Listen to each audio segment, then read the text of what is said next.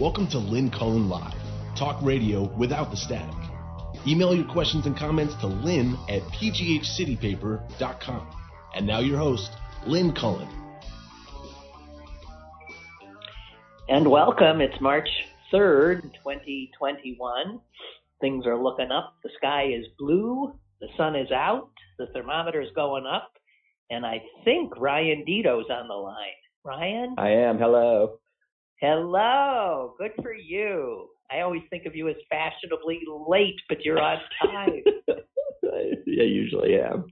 Well, good. Thank you. So you've been a busy guy, and I've been thinking that I have not been spending enough uh, of our time on the show uh, talking about uh, local uh, issues. So uh, okay. in, comes, in comes Ryan to uh, give us uh, some sense of some of what's uh, going on. I'm, you know, it's hard for me to believe. So there's there's an election coming up in a few months. Yeah, pretty, right? Yeah, I think I think you can already apply for mail-in ballots if you want. Yeah, I yeah, I actually uh, already have. So that's know. yeah, that's coming up, and that's the primary in May, right? Right. Um, right. In that primary, the the mayor will be on the ballot. Am I correct? Yes, and and because this is a odd number year in Pennsylvania, um, uh, and we live in a democratically dominated uh, city and county, really, um, the primary is uh, probably the more the more important of the um, elections uh, than the general this year. So uh, that's something that Pennsylvanians need to grapple with, I guess, is that odd number years, uh, you know, the uh, primary tends to decide more of the election than the general does, even though the general does decide uh, like judges and stuff like that. But um, for for for mayor, for city council, for uh, a lot of a lot of elections, uh, it, it yeah. pretty much is pretty much the primary. That's who, the important one. That's because uh, it's who wins the Democratic primary is going exactly. to be the winner. It it took right. me just one election cycle after moving here uh, to figure that out, because um, I was registered to vote, but registered as uh-huh. an independent. And uh, uh, wow, I thought, wait, wait, wait a minute. I never. yeah, you probably so, didn't have a say. No, I never felt so disenfranchised in my life. I thought, well, this is yeah. odd. I yeah. mean, it happens in the primary, so. Uh, All right, so on that Democratic uh, mayoral race, uh, yep. I think it's it's very interesting. You've got Bill Peduto running yep. for his third? Third, third term, yep. Okay, yep. third term. Um, and he has challengers in the on the yep. Democratic uh, side. Yep. And uh, what always happens, though, here in these primaries, and I remember watching it play out when uh, when then Mayor Masloff uh, abs- absolutely freaked everybody out by winning that particular mayoral primary when no one thought she had a chance. But it was because she had too many challengers. They all split yeah. the votes up, and she won. Right. Um, as so. What are the, my first question is, what are the challengers thinking when they jump into the race? The first challenger was uh, Ed Gainey, right? No, I think he might have been actually one of the last, actually. But well, uh, how many are yeah. there? Then I don't even know yeah. how many there are. So, so uh, I believe that there are four, maybe five, technically, oh, challengers. Sake. Yeah, regardless of whether, you know, how many of those actually appear on the ballot, you know, they still have to get all their petitions in. That's kind of step one, right, is like making sure yeah. you get these signatures and they're legitimate, and then you can actually get on the ballot. Yeah. Um, so uh, what I've heard is that there are probably four that will four. I mean, four could be five that I think appear on the ballot. Uh, the first one to run was actually my man, Tony Moreno, who is a, oh, is he the first? Really? Yeah, he actually declared in two thousand nineteen, oddly enough. Um, and uh, he's an ex-cop, ex-Pittsburgh police officer. um, who uh, lives in Brighton Heights, and he has been extremely critical of the mayor, probably from more of a conservative angle uh, than a, than a left uh, angle. And uh, he declared in twenty nineteen, basically announced, I'm going to run. And uh, after that, there were a few other challengers that that that are a lot less known. I believe one of them is named Will Parker. Um, and then I think another one's named Michael Thompson or Thomas. Uh, oh, okay. Either way, well, they're, so yeah, they're, they're, they're yeah, out. They're probably like, I mean, yeah, to be, yeah, to be perfectly fair, I think, I think the, I think the real, the real challengers of this race. And then of course, um, when Ed Gainey announced, who's a, who's a state rep, uh, uh, and he's, uh, in the East End, and he lives in Lincoln Leamington, and he's been a long time progressive, long time, um, voice at a lot of, uh, left, uh, events, rallies, uh, protests, the Black Lives Matter movement. He's he's black himself, and um, you know, he when he put his name in the race, it was kind of like, oh, we have a real race now. But uh, in all of that thing, I think a lot of us in the in the media and probably in the whole world, um, in, in the whole you know Pittsburgh political world, kind of shrugged off Tony Moreno too. But apparently, he seems to be having a decent amount of support among some uh, Democrats, I, I would argue conservative okay. Democrats. Um, so I think it's kind of a three-way race right now. I don't okay. really think Tony has a shot to win, but um, he kind Let's of he makes the race more can, interesting. He, you know what he can do? He can scuttle uh, Gainey's uh, shot again. Right, but this is what's of, interesting is that I'm, I'm not sure what exactly is going to happen um, in terms of who's going to take who from what, because you're right to like reference the Maslow race. Because you had a lot of candidates, and you had a lot more candidates who were probably seen as more legitimate. And so you did, you split the vote, Maslow prevails, right?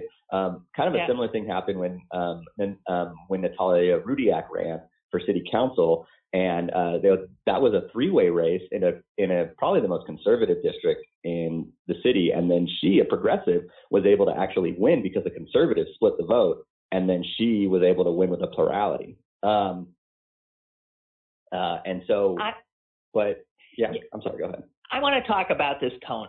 It's Tony Moreno is how it's pronounced, yeah, not Marino. Yeah. Moreno. I, I, I'm okay. not sure, actually. Tony, oh, okay. Well, Tony, the ex-cop, yeah, has never run for political office, right? No, no, no. He served as a, uh, he served in the police force for a pretty long time, I think, as a detective. And um, he, uh, He grew up in California like me uh, and uh, um, came over here, I think, uh, with his wife or something like that, and uh, lived here for a while. And then, yeah, he just kind of out of nowhere kind of decided, okay. like I said, very, very early that he was going to run for mayor. So here's what I want to know. My understanding from your reporting mm-hmm. is that this Tony Moreno or Marino is, uh, you know, is out there on social media or something. And um, I read some of what uh, City Paper printed that had come directly from his social media. And good God in heaven. I mean, I just, yeah. I wrote down just one line. He okay. was rhapsodizing. This is a, a Democrat running for the yeah. mayor of Pittsburgh, Pennsylvania. He was rhapsodizing about one Donald Trump, and he said, he said, quote, "He speaks for me." Yeah, that's the, the one. That's okay. the one I would pick too. Well, I gotta tell you, what the fill in the rest? Are you right. kidding me? How is this a Democrat? And how did I then see a picture, also in City Paper, of this Trump-loving guy yeah. with um, the head of the Democratic Allegheny County Democratic Committee? The city, the city one. So he's the head of the city. Ca- the a, city sorry, Democratic Committee, right? Committee okay. within the larger Allegheny County Committee. All right, he's a mere city head of the Democratic right. Committee. Right, which is really all that matters because he's only running for mayor. Yeah, for mayor, right? one Kevin Quigley. Yeah. And it's a picture of Kevin Quigley and the Trump-loving Tony Moreno, cheek to jowl, both wearing Tony Moreno for mayor hats, like MAGA hats. Mask, they might have mask, even been red. Mask, I don't mask, know. Masks, not masks. They're wearing masks. Oh, masks. Oh, you're right. Yeah. They were masks. Yeah. Okay, you're yeah. right. Masks. Good for them. What is, I mean, I'm imagining me, you know, forty some years ago, forty-five years ago, coming to Pittsburgh and as a reporter sort of following this and then begging somebody like Ryan Deto, will you explain this to me? What the hell? Yeah, sure. Yeah, so, um, what the yeah, hell? Tony Moreno, I mean, yeah. I mean, this How is, this, get, is, this, is oh. this is small-time politics in, in, in Pittsburgh. This is, once you get out of, like, um, any kind of federal office or any kind of really large office, this kind of stuff happens sometimes, you know? Um, it, it's, it's, uh, it's, you know, Pittsburgh's a weird area. There's a lot of Trump support here, even among Democrats. I mean, in the right, out, right, in right, this right. committee, so in this committee, there are Trump supporters, and I've written about okay, that before. Okay, now that's right there. Stop. Okay. Yeah. In there are Trump supporters sitting on the city and probably county, certainly, and county, Democrat, yeah, Democratic committees. Now, yeah. I ask you, how is that allowed? Secondarily, who is, well, who, I mean, gee whiz, I have said since I moved here, I was stunned by what Democrats were here. I said, right. that's not a Democrat, that's a Republican. I, right. I, so let's be clear. When we say Pittsburgh's so heavily Democrat, it is right. Democrats who for some reason are too stupid to know they are dyed-in-the-wool Republicans. Right. It, it, it's kind of a legacy thing. I think especially in the especially when you get to the counties outside of Allegheny, there's still a lot of Democrats, um, but it's a it's a legacy Democrat. It's a or you know it's, it's a, a union it's a, labor. Right. It's a blue collar. It's basic. Yeah. Democrat. It's basically and, a, like a like it's like the legacy of the New Deal basically because like the New Deal did so much um, like help and work for Western Pennsylvania, including including creating towns, basically. I think there there's a few towns in Westmoreland County that were just created because of the New Deal, um, and that was obviously a Democratic initiative started by F D R, and, and, and it just and it, it, it gave Democrats power for decades, you know. And that and, and that why was a lot of black strong. people. Wait a minute, you know, there's just another thing. It's why a lot of black people, Ryan, continue voting uh, voting uh, for Republicans uh, merely because. Uh, Abraham Lincoln was a Republican. Right. I'm not kidding. For a long right. time, the Republicans had the black vote because because right. of that. Right, right. Well, and also, you know, the, I mean, you know, also the New Deal was like really exclusionary, so it's mostly for white people, but that too. Exactly. But uh, yeah, uh, but but yeah. So we so you know we have that legacy, and so the Allegheny County Democratic Committee is kind of like a little microcosm of that legacy. So whereas the Democratic Party at large in Pittsburgh and in Allegheny County is more of what you would expect the Democratic Party to be nationally. They support uh, L G B T Q rights. They support uh, immigration reform. They support fifteen dollars an hour minimum wage. Like, I mean, like all, all, all of it, you know, but and they the obviously do not support. And they don't support Trump. Donald- they hate Trump. Fucking Trump. Good right. God. Okay. And, but but you know the committee itself is is also kind of a legacy thing. It has a lot of older members. Uh, it has a lot of members that um, it just became because it was so powerful for so long. It became like a social club kind of. And okay, this why is what don't people young inside women, the committee why, tell me, Ryan? Why yeah. don't young uh, progressive? Or just yeah. real Democrats, get on that goddamn committee. Right. So they are, well, like, but you have to remember is that um, Yeah, they are. Like, you know, Bethany Hallam's on the committee, and she's been uh, yeah, yeah, trying yeah. to, you know, how do you get on? You know, what do you? Stir shit. You have to be appointed or elected, actually, and you can only be elected every two years, so or every four years, maybe actually. And so that's another issue well, who, is that it's kind of hard to convince people to get on because they have to run and they have to get on. And so um, in twenty twenty-two will be the next opportunity for people to get onto the Allegheny County, um, you know, Democratic Committee. But you have to run. Now, there are a lot of vacancies. So in some areas, it'll be really easy. You just basically like just get the get the few petitions you need and then get your name on the ballot. And then you're going to be the only person on the ballot probably. So you're going to get on the committee. But in other areas, it's a little harder, more competitive because the committee is already has have members and you have to try to do you have try a, to you know how many, those members. How many members there are on this damn committee? I believe there are at least a thousand, like thousands, I think. Um, oh, they're supposed to be like thousands. Yeah. Okay. I think there's probably right. uh, maybe hundreds because there's so many vacancies, but there's a potential to be like uh, a lot more um, because every bur- like every every ward has members basically, and so okay. um, there's a lot there's a lot of wards in the county. I and, want I want you.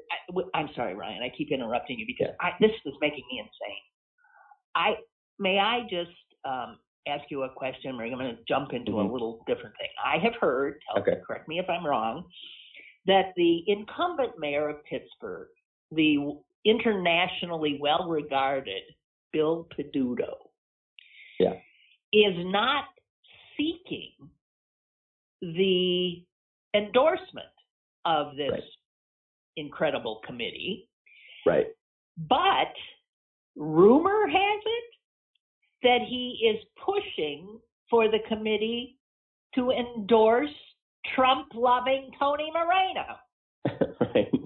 So is that correct? So this is like, yeah, yeah. Oh, I'm saying. So I, I, I've heard those rumors as well. I've never, I haven't confirmed them. I believe Chris Potter uh, um, put those out there on the internet uh, as well. Those rumors that he hasn't also been able to like first person confirm, but I've heard those rumors as well. So it's not totally out of the blue. Um, but what's interesting about that is so. Because the committee uh, has kind of really fallen out of favor because of uh, like because of the Trump support within the committee, because of the disaster that happened with Heather Caff, a state rep that was also openly supporting Trump at one point, um, that actually won Lee, the endorsement. The, the, the, yeah, yeah, that she actually won the endorsement. She did not win the election, but she won the endorsement yeah. from the committee, yeah. and. And so uh, it's been a lot, especially this year, it's been really invoked for a lot of Democrats to say, I'm not even seeking the committee. One, it costs a lot of money. Uh, you know, it can cost like for countywide rates, it costs like eight grand just to submit what do you mean? to try to get the endorsement. They have to pay the, they have to pay the committee eight grand to, to the committee directly. Shake down. I am so sorry. I am, I, you know, this is making my head explode. It's really, this what is, is this, this thing is, exist know, to do? That they shake down people who want what because they're mean? supposed to be they're supposed to be working to elect Democrats, right? And you get your name on a slate card, which can be important in certain races, not all races, obviously. Plenty of plenty of Democrats have won without getting the endorsement before uh, in the primary, but um, you get your name on a slate card that they send out to all the uh, all the Democrats, all the registered Democrats in the area. Um, you're supposed to also get.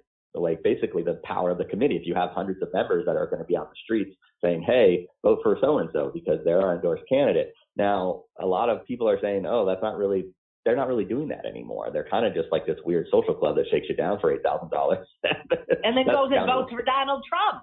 I, I probably, you know what? I mean, probably. I just, this is, I, you know, I'm sorry. I'm so, all I have is no, it's, a it's, it's wild. It's wild. And so, so, so back to Peduto's thing. Now, my personal thing is that Peduto, uh, if if the rumors are true, it's kind of a double double whammy for him because he yes. he yes. would not only then so Gainey and Moreno are both seeking the endorsement. Now, Gainey is definitely the more legitimate candidate and and and, and the stronger candidate, has union support and has all these other things. And yes, Moreno an is more of a, a, a, a grassroots right, yeah, right. And oh. Moreno is more of a grassroots conservative Democrat, extremely conservative, obviously.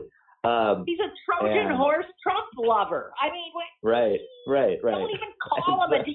All you have to do to say you're Democrat is, you know, like uh, check a little thing off on a board. Register as a Democrat. Yeah, I mean, That's no Democrat. Um, anyway, so for for for Peduto, if he was doing that, that would be like a, like a double, like I said, like a double whammy. Like he would, he could potentially take the endorsement away from Gainey, who it, yeah. that could be valuable to him, right? Because uh, Peduto has yeah. been getting a lot of endorsements from unions, from city council, from state reps, from state senators. Like he's been racking them up in his in Wait, his uh, in his Which quest one? for a third term. Peduto has. Peduto has. Oh, okay. He's, okay. he's got yeah. He's got the steelworkers. He's got uh, he's got, he's got the uh, teachers. A, I saw today. Yeah, exactly. Yeah, yeah. just a lot. I, yeah, and so Gainey has the S E I U, right?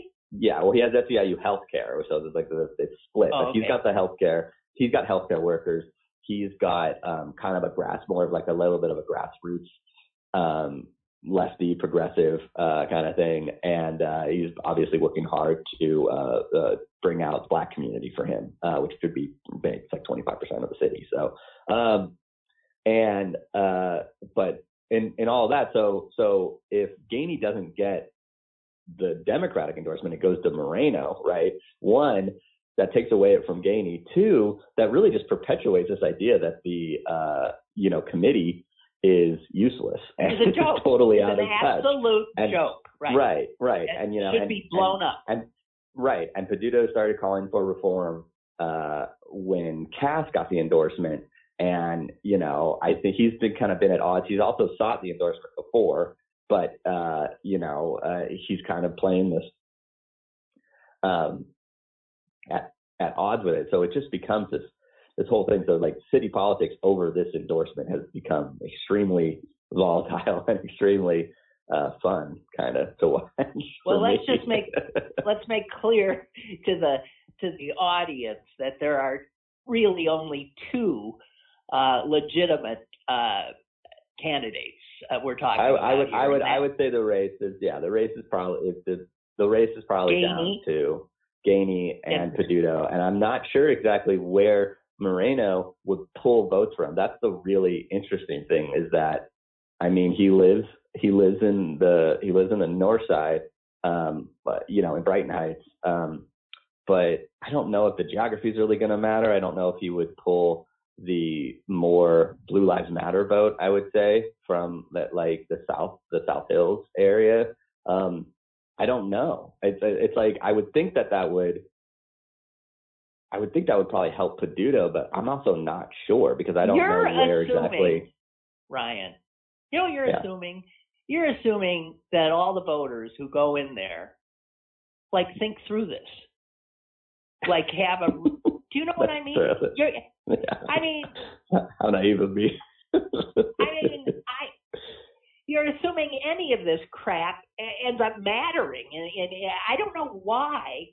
People vote the way they do, but most people who vote, especially in city and state races, vote blindly. Yeah, I think that's true. I know, yeah. and I know yeah. that because I do much of the time, and I'm right. actually somebody who's paying more attention probably than ninety percent of the other voters.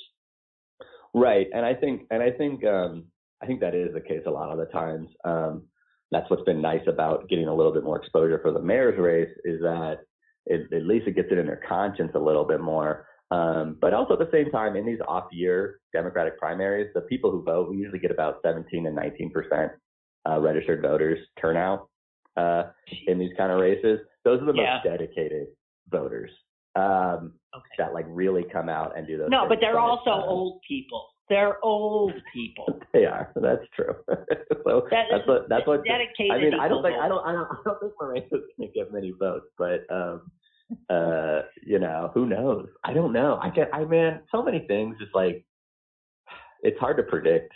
It's extremely hard to okay, predict, and I don't want to predict anything. Okay, no, no, I wouldn't either. I, I want to point out though that um, a lot of people who you know, like I talk to. Um, every mm-hmm. assume that Bill Peduto is the most loved, uh, you know, mayor ever, and the progressives must love him because he's so progressive for uh, right. a mayor. And and and I tell them that's not true. The reality is, it's, it's progressives who don't like them, and in fact, for that matter, conservatives don't like them. So who right. likes them? Liberals. I think well, you don't think a liberal is a progressive? See, I well, call I, myself uh, a liberal. Yeah, I, I do not yeah, call I, myself a progressive. I never have. I'm so then, a liberal. So then you must like Peduto. Uh, no, I don't know. I like I like Bill. I don't agree yeah, no, with a ton of things yeah. that he does. You know, I, My bet is it's... I'll be voting for Gainey if I have a shot. Think, yeah, yeah. I think yeah.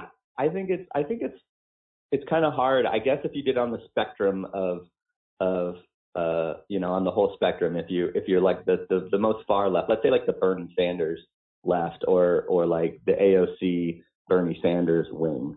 Those those those voters, those supporters in the city probably don't like Bill Peduto that much. Um, but how many are those? How many of those are there? I don't know exactly. Um, the young the young people do not like him. Young people see him as establishment, and right. um, you know the whole Black Lives Matter young cohort who got energized and politicized in many ways do right. not. like him, and I can see why they don't like him, frankly.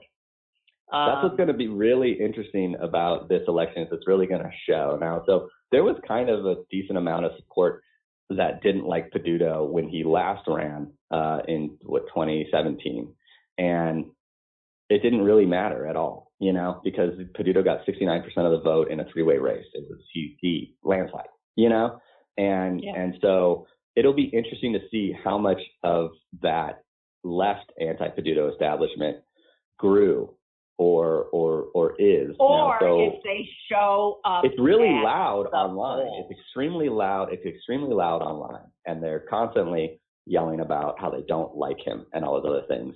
And maybe that has been a real grown grass movement against him, you know?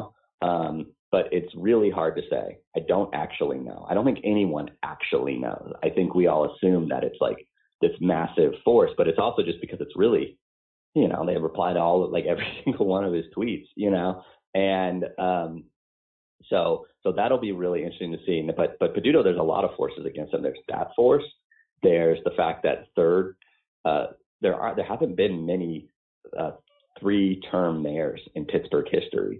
I think Tom Murphy was the last one, and he barely squeaked by when he won last, you know? Mm-hmm. And so um, I think there is a little bit of mayoral administration exhaustion among the voters, and there's like, we want someone new. Yeah. We just want a new face, you know? So there's going to be that. Then there's also the fact that, you know, Gainey is African-American, and we've never had uh, a person of color as mayor in the city of Pittsburgh. And so his his win could be historic.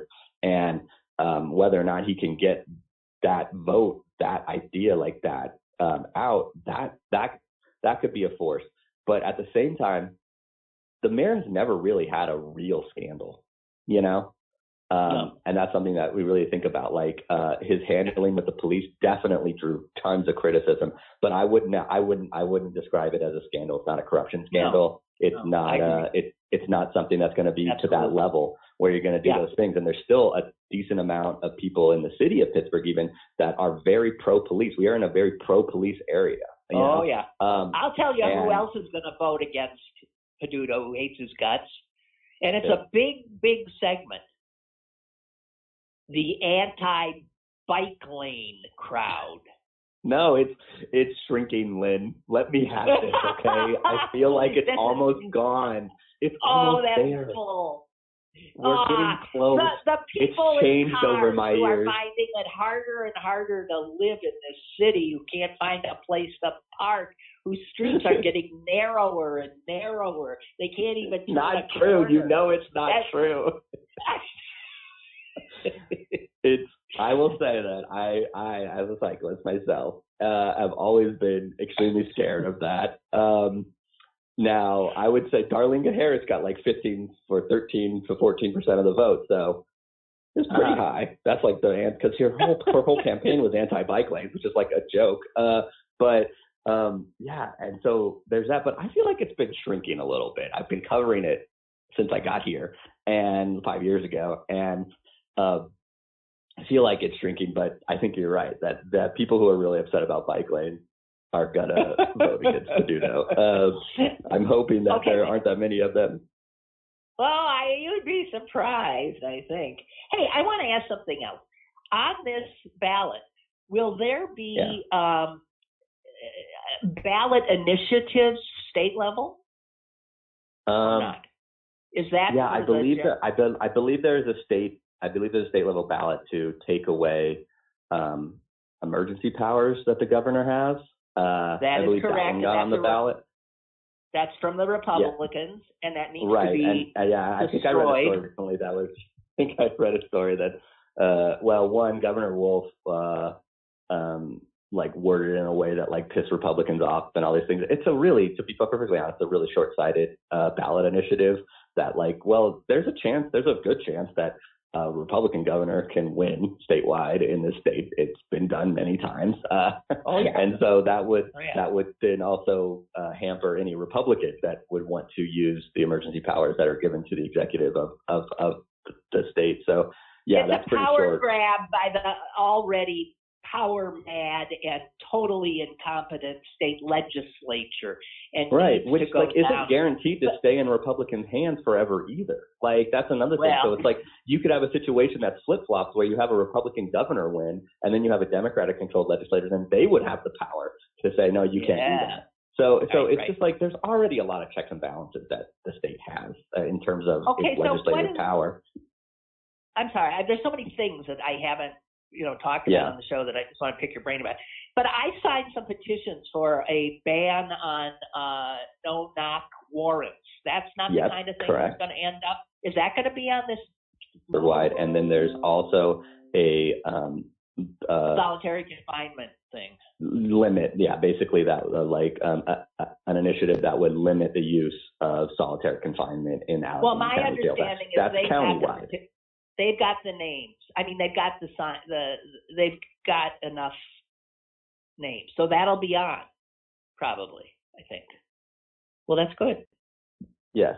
Hey, um, Lynn, I got another call. Um, I could tell something happened. Okay. Sorry, um, I do. All yeah, right. Uh, let's, Goodbye. Let's, You're a busy guy. Go. Thanks, Lynn. Bye. Okay. Bye. Um, that's. Ryan, we didn't get to a lot of stuff I wanted to. I wanted to get to the Fetterman uh, lieutenant governor candidacy. I want to get to uh, legalizing pot, which is Fetterman's thing, and uh, every state in the union is going to do it before Pennsylvania. I wanted to get to um, the editorial in today's Post-Gazette. Whoa! Just ripping U P M C. I loved it. If I, I mean, for me to love an editorial from the Post-Gazette is uh, a rather unusual event, to say the least. And I don't have it here in front of me. I could have written it myself. And I have, in fact, talked uh, in the same manner on, on the show. And it has to do with U P M C's outrageous behavior during this pandemic. Um, and what I mean by that is it's hoarding of vaccine for every single person in its establishment, which is huge, as we know. For people who work for U P M C who will never encounter the public, and there's tons of them, who are not frontline healthcare workers. We're talking thousands and thousands. And U P M C took all of that vaccine. They're still they're still bogarting it. They're still not letting people at it. You know what they're doing now? They've they've given full doses to all of their board members. Let me tell you, a board member doesn't go near a bedpan. A board member doesn't even have to go anywhere near U P M C. They've given it to workers who have nothing to do with actual contact that puts them at risk.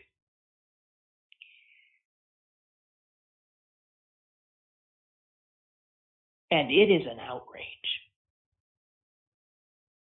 Part of the reason so many people in this area have struggled to get a vaccination is because the biggest healthcare provider in this area is not doing an ethical job of dispensing it. And that's what the editorial says. It also contrasts U P M C with the Allegheny Health Network, its only real competition. Allegheny Health Network, where I got my stuff. And you know why Allegheny Health Network was able to vaccinate me and a lot of people I know? Because they did not give the vaccine to workers who work for them, but are not frontline. Didn't do it. So while U P S of every person who gets a paycheck from them, and they think they got as high as ninety percent because some said, I don't want it. Allegheny Health Network vaccinated only sixty percent of their employees, all of whom were deemed to be at a level of risk and consequently a proper arm for a one A dose. Allegheny Health Network handled this as a good community-oriented healthcare institution would. So all of that other stuff that if it was U P M C at the helm would have gone into the arms of thirty-somethings, twenty-somethings who happened to get a paycheck from U P M C, A H N, Allegheny Health Network, Allegheny General, West Penn are putting it in the arms of people most at risk. I have called U P M C the evil empire for decades, and they just keep on proving it. Disgusting. And so disgusting that even the right-wing Post-Gazette editorial board needed to rant about it. For that matter, there was a letter to the editor a few days ago from a woman who said that she was a U P M C nurse and also had their health care. I mean, total U P M C all down the line. Has always thought so highly of them, and was writing to say how stunned and disgusted she was by their handling of the pandemic and the vaccinations. I've got a caller. Go ahead, please. Hi, Lynn.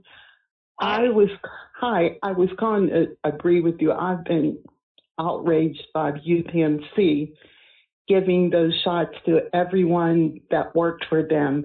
It's just been in the last two weeks that they pulled it from their employees and said that, from what I heard, that they can no longer get it.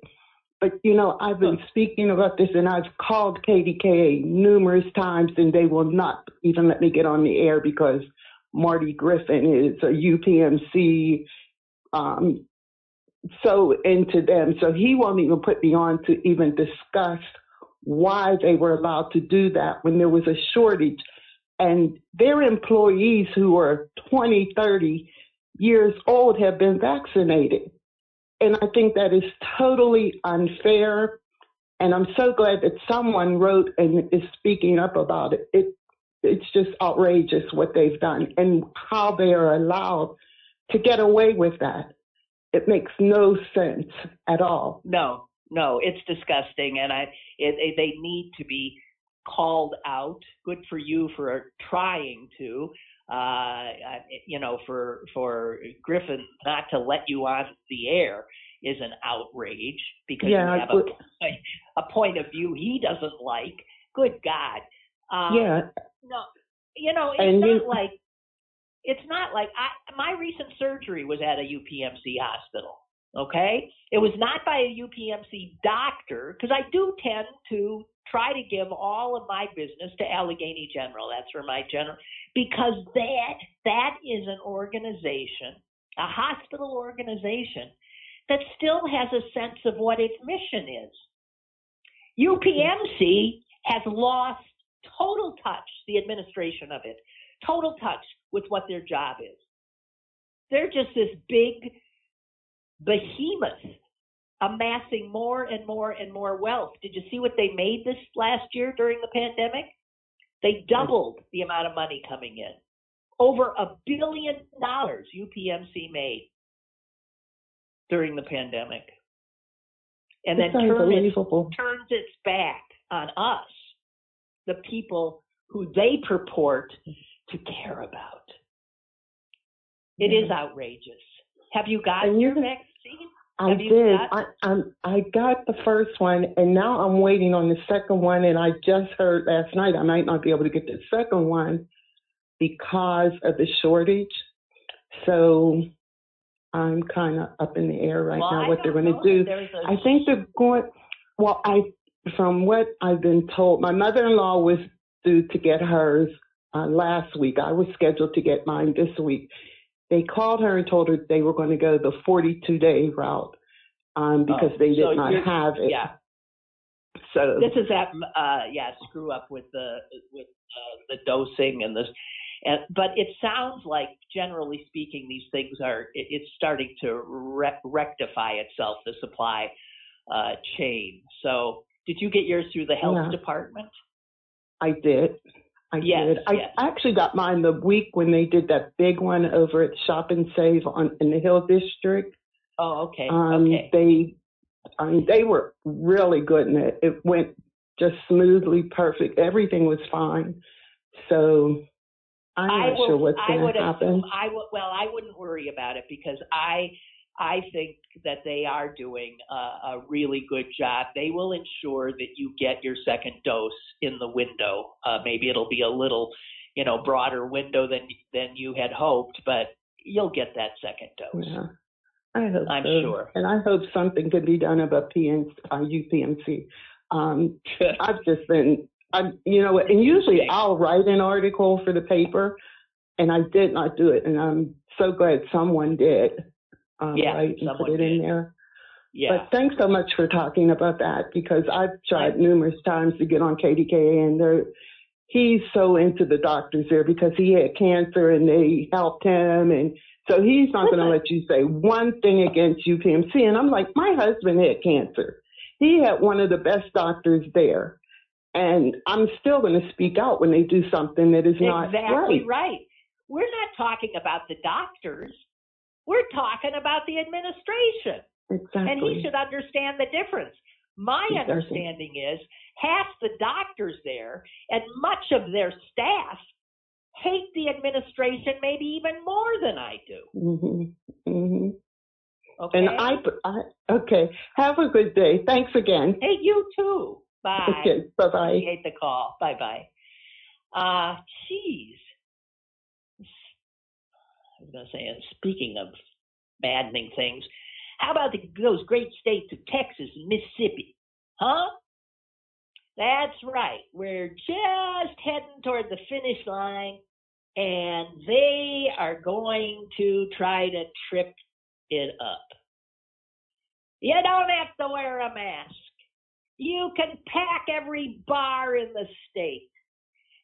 Can you imagine? And there are. All those people. So there will be a spike. There will be another spike. Just when we thought we were starting to get a handle on this, the only hope is, is that the Biden administration, with its uh, really impressive increased vaccination availability, and uh, will will somehow manage to head off what these idiot Republicans are just determined to do, which is kill as many people as they can. Don't get me started. Don't get me started.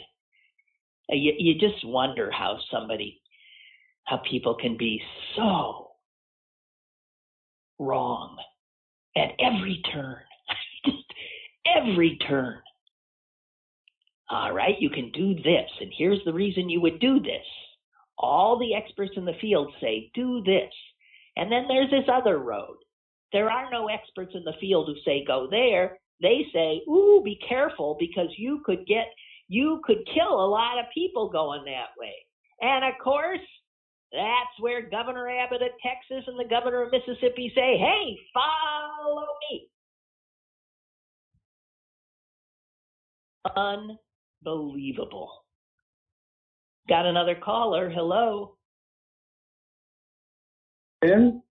Yeah. Hi, Lynn. Hello. Hello. Uh, I'm not sure if Upper Saint Clair Hospital is a member of U P M C, but I was listening to... I don't to, think it is. I don't think it is. Is it? Well, here's something. Uh, I was listening to your colleague, Chris Moore, over the weekend, and a guy called in, and he went there uh, with his wife, both, you know, eligible, and they told him, your insurance is out of network, we can't accept it, so you can't get the shot. Wait now, a minute, I thought insurance, you, insurance shouldn't have a damn thing to do with getting these shots. Aren't they free? Yes, they're free. You paid for that research, billions of dollars. It's free. It's free. Has nothing to do with your insurance. I was never asked to show an insurance card. God. Yeah, that's what that, that's what Chris was saying. How could these people say that? And they wouldn't give it to them. They turned them away. Get out of here. Wow. Oh, I'm dear, just, dear, that, dear. That's why I wondered if they were U P M C, because that sounds like what they would do. Yeah, it sounds like U P M C. I don't think they are, but it's an interesting question. Oh, well, somebody out there knows. Okay. Hey, thanks for that, I guess. Depressing. See ya. Thank you. Bye. Bye. Um. Oh, God, guys. What do I got here? Um. Uh, excuse me. Oh, yeah, the Doctor Seuss thing. Can will you will you allow me a little bit? I mean, I said that.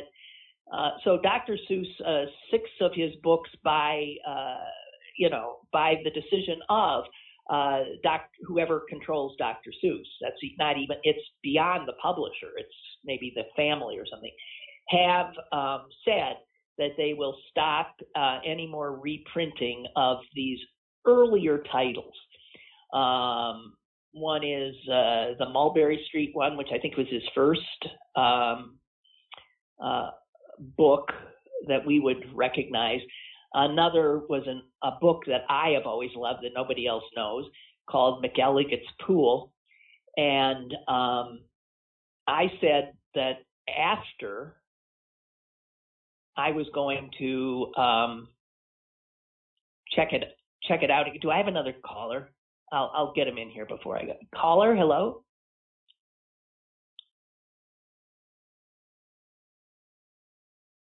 Oh, I'm sorry, Amy. That's the that's the difference between when it pops up on my. Forgive me. And thank you, Margaret. Saint Clair is um, is an independent hospital. Okay. Uh, McElligott's Pool. And I said I was going to go, I couldn't understand for the life of me why that would be one of them that would be considered like, well, we have to stop publication of this. I loved it. And um,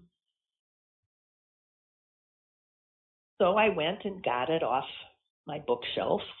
I have tons of Doctor Seuss books. And I treasure them. Um, And this one is, uh, let's see, the copyright is nineteen forty-seven. Okay, geez, it's older than I am. And I reread it. After I found it, I reread it. And I reread it specifically looking for what would be politically incorrect now, so much so that it would not be published anymore. So, I mean, this is a this book I have, because it's, there's not going to be any new ones coming out, is more valuable, I guess. Um, and I swear, I'm not sure. I think I know. I think there are two things that I found that, and it's always um, it's the illustration. But when I finally found one that I thought might be the reason, I really had to ask myself, really? Would this be the reason? I can't. I, I, and then there was one that I think was a little more so. But let me explain uh, to you uh, what it is. It's about a small boy who's fishing at this little pool on Mister McGilligut's farm, and another farmer comes up and says, uh, hey, you're never going to find a fish in there. uh, I'll quote Doctor Seuss here. The pool is too small, and you might as well know it. When people have junk, here's the place that they throw it.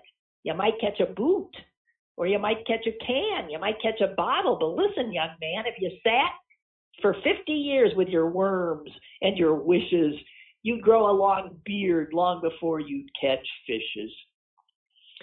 And then the little boy says, yeah, thinks he's got a point probably. But then he, this hope, his hopefulness, refuses to say there's no chance he'll ever catch a fish in this little teeny little pool. Um, and the little boy says, there might be no fish, but again, well, there might, because you never can tell what goes on down, what goes on down below. This pool might be bigger than you or I know. And here's the part that just transfixed me as a child. This might be a pool like I've read of in books, connected to one of those underground brooks and an underground river that starts here and flows right under the pasture. And then, well, who knows? And then he follows this. And the illustrations are wonderful. It goes under the farms and under Missus So-and-so doing her laundry and under the people sitting on the porch of the hotel and under this and under that. And then finally, it goes right into the sea. And the illustration shows a fish in the ocean motioning to other fish. And a little boy says, you know, some very smart fellow might point out the way to the place where I'm fishing. And that's why I say, if I wait long enough, if I'm patient and cool, who knows what I'll catch in McGilligut's pool. And then the rest of the book unfolds. And it's the illustrations that are so, I might catch a thin fish, I might catch a stout fish, I might catch a shorter, a long, long drawn out fish, any kind, any shape. And so it's one sort of delightful, crazy fish after another. And let me tell you, if you know Doctor Seuss illustrations, I mean, everybody, you know his creatures. I mean, everybody looks a little odd, even the humans, right? So I'm going through it, I'm doing fish after fish. I'm thinking, this can't be it. This can't be it. This can't be it. Uh, this can't be it. On and on I go, and and then I I stopped because we got to some fish from the tropics, all sunburned and hot, might decide to swim up. Well, they might, might they not? And there's a picture of a guy sitting on a, a tropical island, and he's got a he's lying down under a palm tree, and he's got a kind of sort of sombrero on and a little mustache and a fan. And that was the first time I stopped and thought, would that be considered bad? Because if it is, we've lost our friggin' mind. I decided, no, that can't be it. So I turned the page and ah, now we're now we're in the in the north. And it says some Eskimo fish might might decide to swim down. And maybe it's the Eskimo fish. Maybe is it the use of the word Eskimo? The Eskimo looks no different than anybody else, but the Eskimo fish, their eyes are a little different. Is that? And, and I thought, okay, that's one of them. That's one of the possibilities that got this book killed. The Eskimo fish. And I keep going. We do an Australian fish. I don't see any problems there. We do a, uh, we do a this. And then I think I got it. Some rough-necked old lobster, all gristle and muscle, might grab at my bait. Then would I have a tussle? To land one so tough might take two or three hours, but the next might be easy. Turn the page. The kind that likes flowers. So here is a picture of of long eyelashes. Looks like a beautiful woman fish, and is sprouting uh, rainbow colors of fins coming out, and is smelling the wonderful flowers. And I think this is it. The kind that likes flowers. And I'm thinking what he's saying, although as a child I didn't. I just thought he's talking about a fish that likes flowers. I don't know. The kind that likes flowers, I think, meant gay.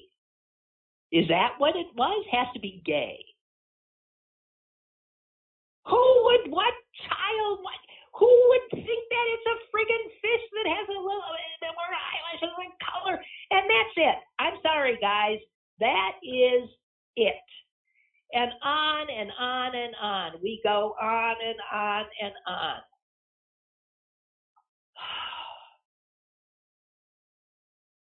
And the last two lines, oh, the sea is so full of a number of fish. If a fellow is patient, he might get his wish. And that's why I think that I'm not such a fool when I sit here and fish in McElligott's pool. And this wonderful little book, because one fish, the line is the kind that won't fight, and he's got more sort of color. It's, I guess it, he meant it to be a gay fish, or the fish pictures of the Eskimo fish with the eyes slightly different. What the hell? I'm sorry. I am just saying, what the hell?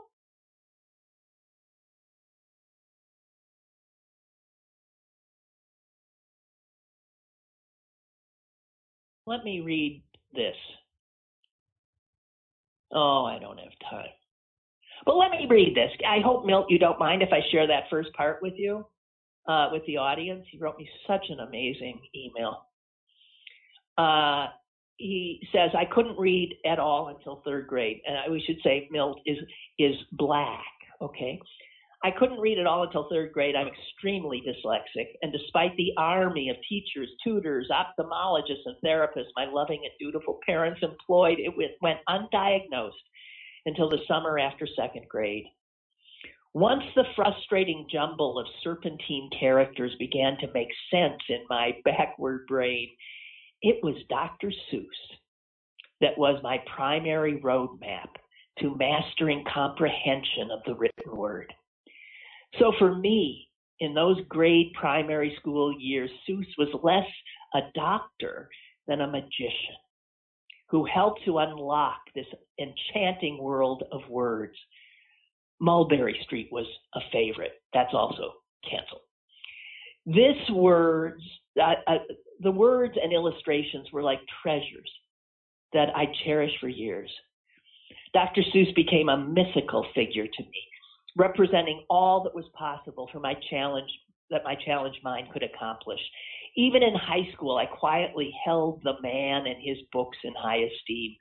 I even read those same books from my home library to the kids at the Y camp downtown, where I was a junior counselor during the summer after my sophomore year. In nineteen eighty-five, the Carnegie Museum hosted a Theodore Geisel retrospective. I was so excited to see the actual cells and original prints from which Horton and Sam I Am were published that I convinced my best friend to skip class with me and take the short walk from Central Catholic to the Scaife.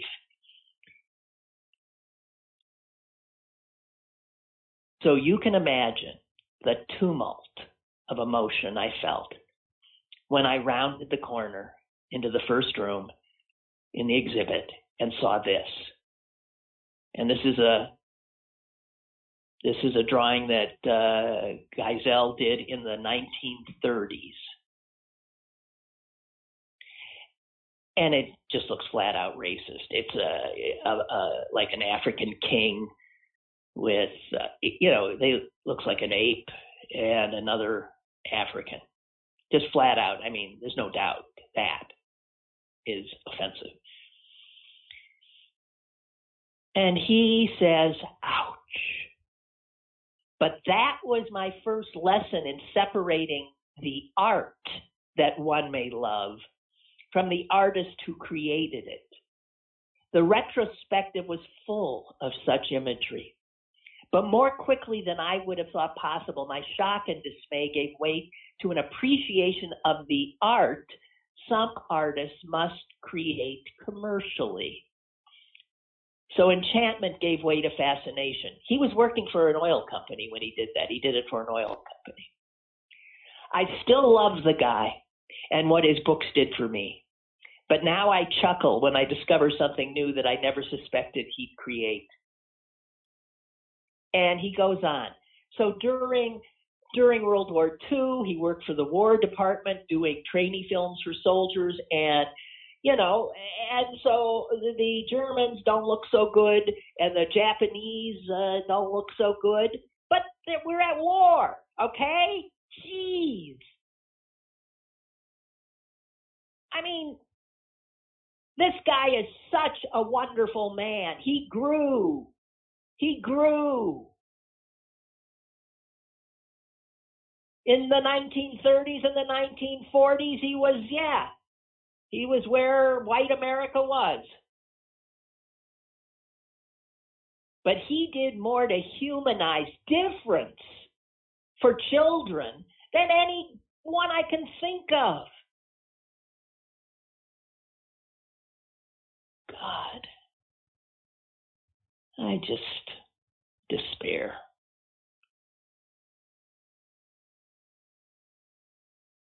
I'll just get, um, let me get this in real fast here.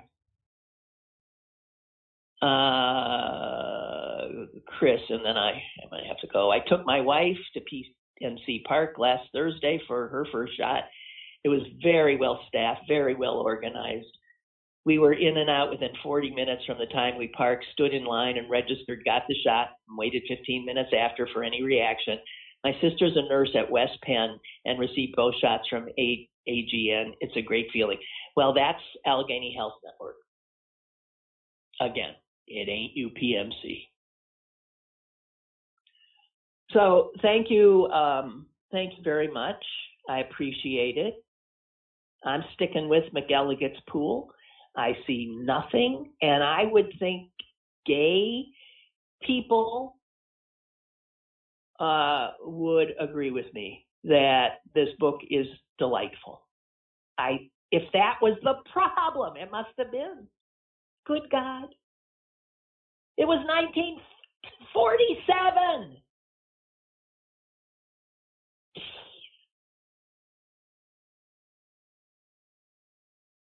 This is the left cancel shit.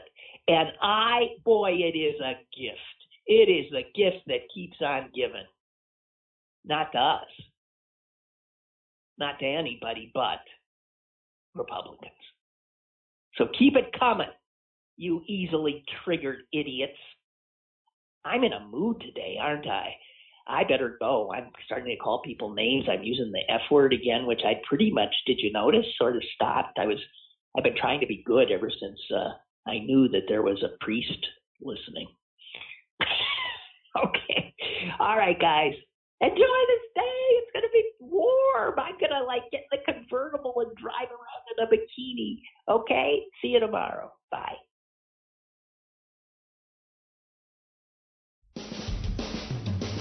Lynn Cullen Live, Monday through Friday from ten a.m. to eleven a.m. and archived at p g h city paper dot com.